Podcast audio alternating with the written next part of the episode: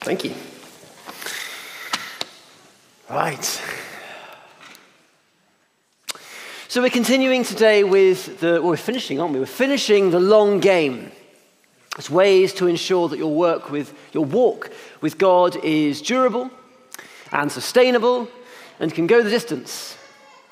And unlike with Monopoly, where there are very definitely moments where you wish it would just hurry up and end, your walk with God is perpetual, it's durable, it can be continually life giving and nurturing and exciting.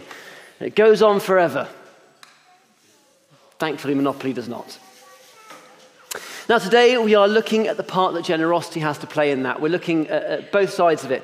One, the way in which our generosity can be a blessing to us, and the way in which we can be a blessing to others through our generosity, but in a sustainable way. And both those things are good, both those things are important. But as Christians, there are two polar opposite extremes that we can get sucked into that are, are not good with this concept.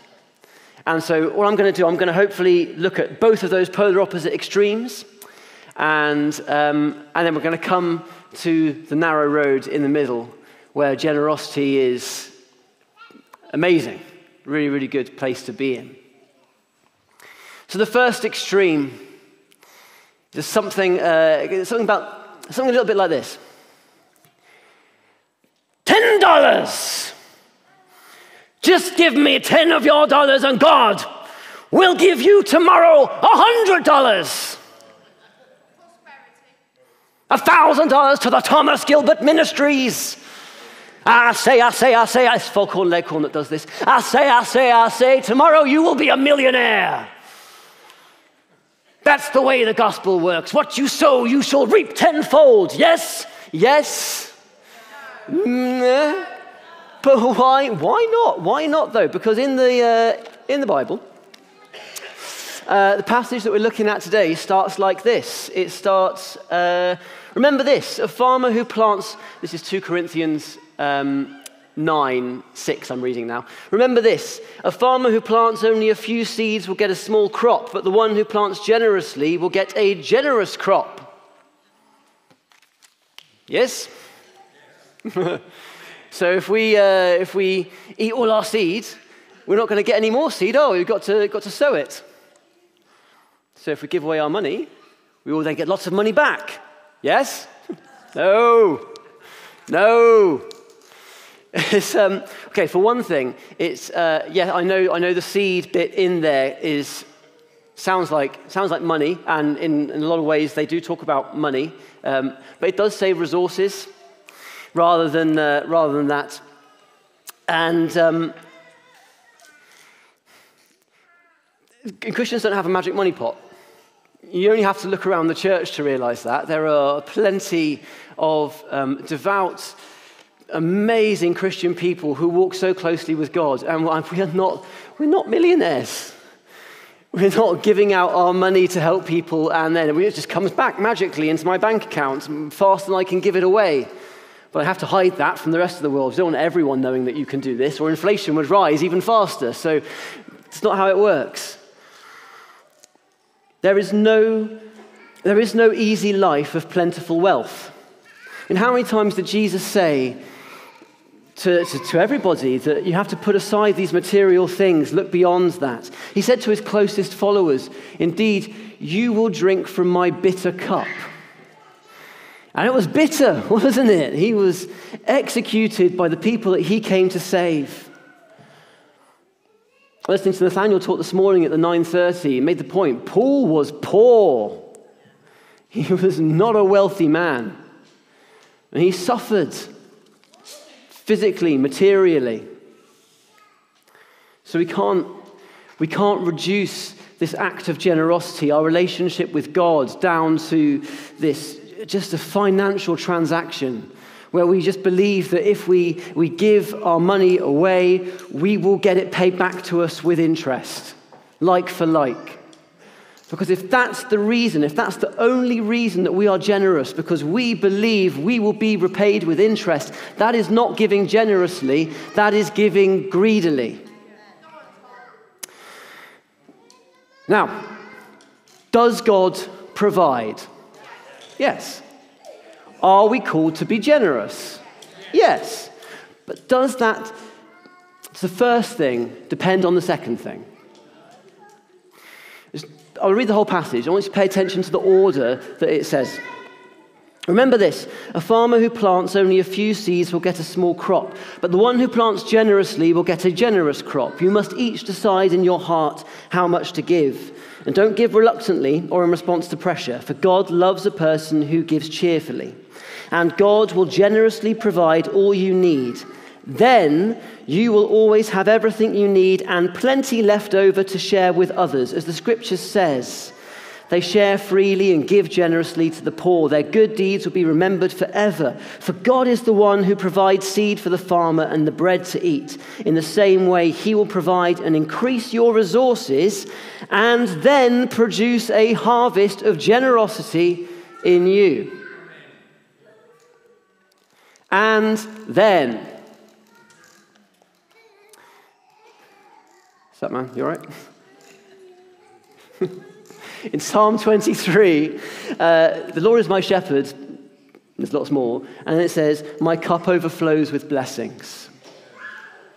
And you've, you've, you've probably seen it. It's this, this, this sort of visual spectacle that people do at weddings or at big fancy partings where you, you put all the glasses on top of each other and you pour champagne into the top glass and it overflows and it fills out all the glasses underneath. And I don't really, as, an, as a as an image for what's going on here. I don't like the hierarchy involved in that. I kind of I prefer the idea of a ice cube tray with little ridges in, and you fill up one ice cube bit, and then it spills out, and all the rest fills up as, as well. But you get the idea. God will equip you with the resources that you need and more. Your job is to be faithful with that and more in order to bless others. Read verse 8 again God will generously provide all you need. Then you will always have everything you need and plenty left over to share with others. Now, there is um, there's a problem that I guess a lot of people have with, with that kind of idea, and, and I understand it completely because I feel it too. Uh, and that is that sometimes it really doesn't feel like God has given us everything we need. Sometimes life is really hard. And it is difficult to put food on the table. For some people in some situations, it is difficult to find the time to look after yourself as well as maybe you're caring for somebody else. Maybe it is you don't feel like you've been given the patience that you need to adequately deal with a situation and, and parent your children and whatever else it is.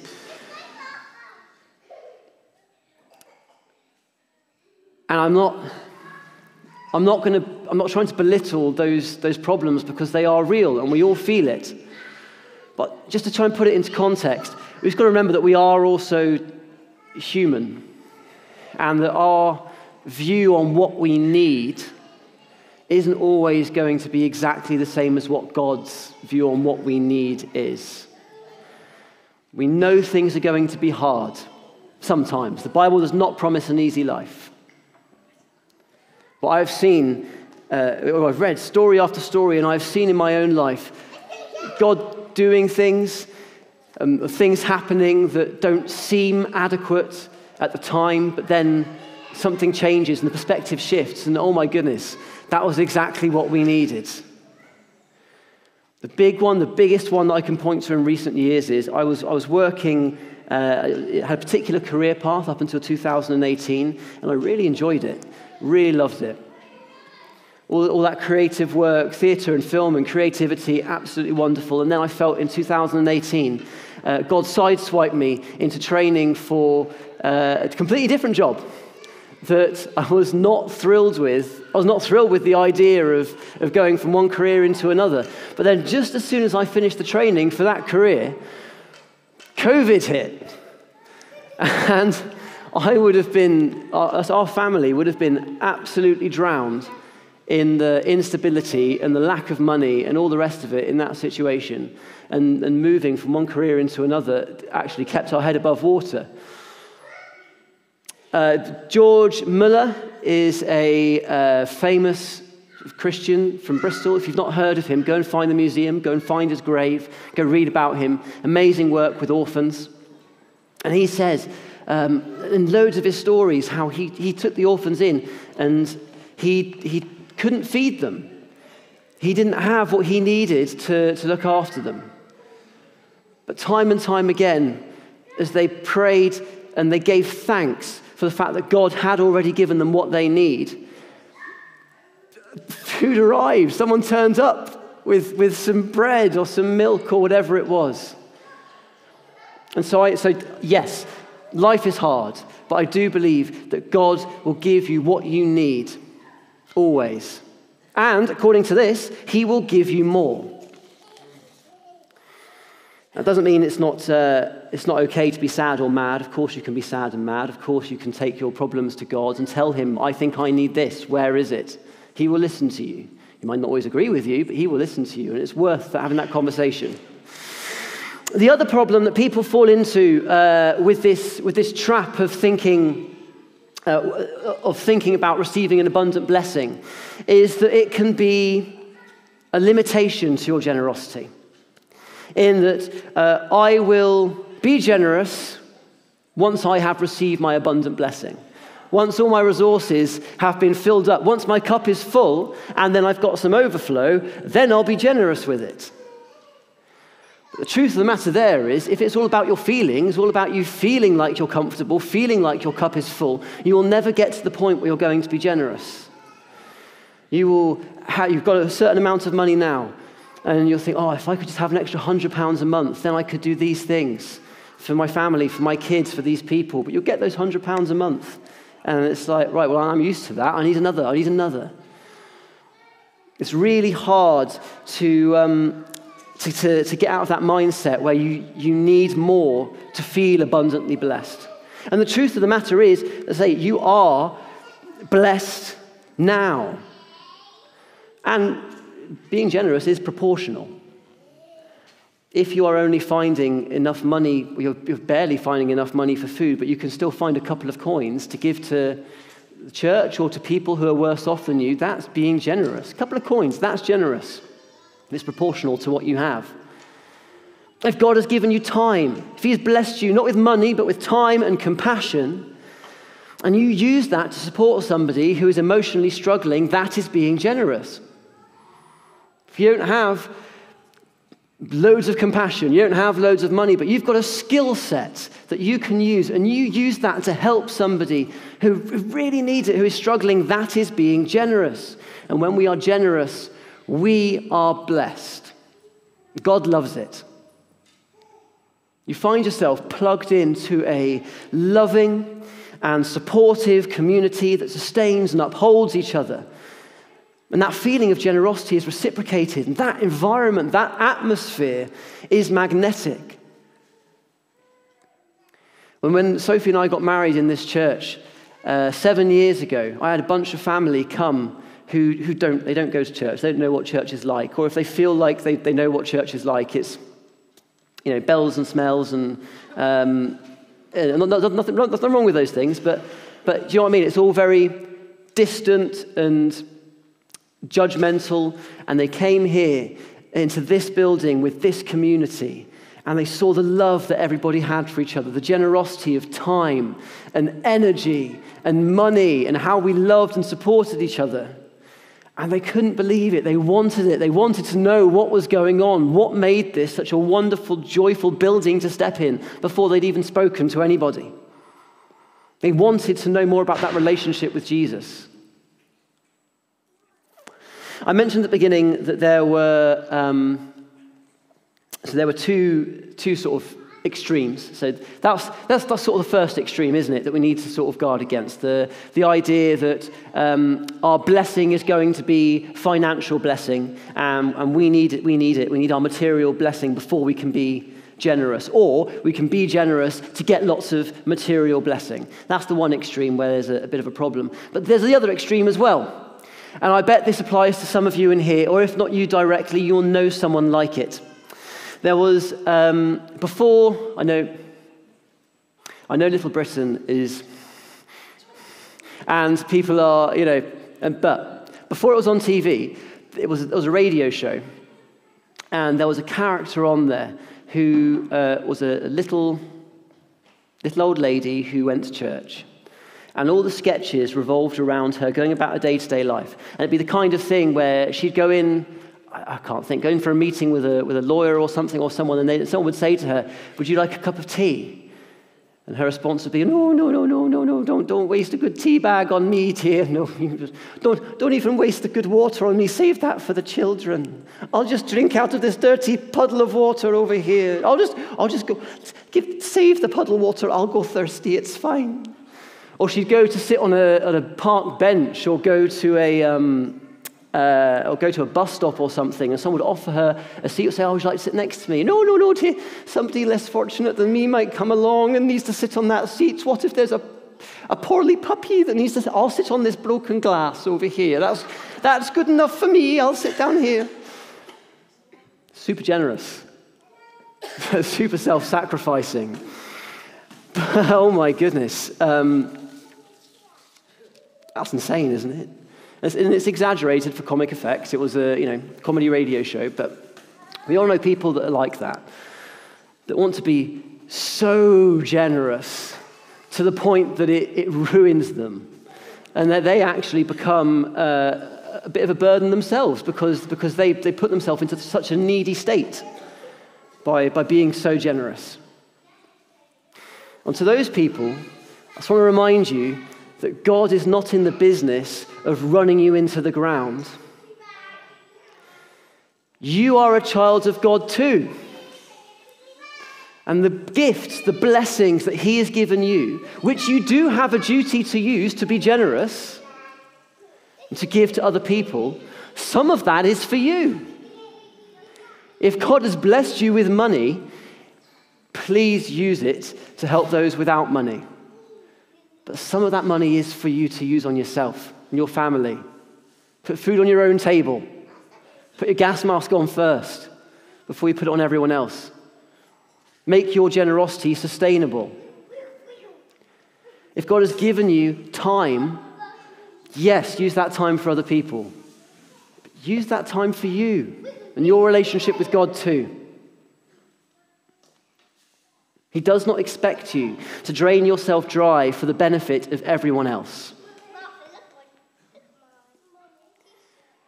And so those are kind of the, the two things we can, we can sort of look at, I suppose. The I want, I want. Take everything, take everything. And neither of those two is sustainable with generosity. You have to walk the middle road. You have to look up to look out. Accept the blessings that God has given you for you, but then be faithful with those blessings. Be faithful with those resources and be generous with them. Share what you have. We'll share with each other. That picture, you know that picture of, of, I can't remember who did it. Someone will probably remember and say it in a minute. You know, the heaven and hell picture, two identical rooms with identical banquets and people are always trying to stuff themselves with forks that are too long, and people that are using the long forks to feed other people. We all look after each other when we're generous. And if we can do that, if we can live in the overflow, use the overflow to be generous, then we are playing the long game. Father, I um, thank you for uh, everything that, that you do for us. I thank you for all the blessings that you've poured out on us. No matter how, you know, how, how different or obscure or weird they are, we recognize that you have given us all gifts and uh, talents and, and all, all sorts of different things. And I thank you for the way that that sustains us. And I thank you that you always give us something that we can give to others as well. And I thank you for the benefit that brings to our community, and I thank you for the benefit that brings to us in our walk with you, in our, in our actual, you know, physical lives as well.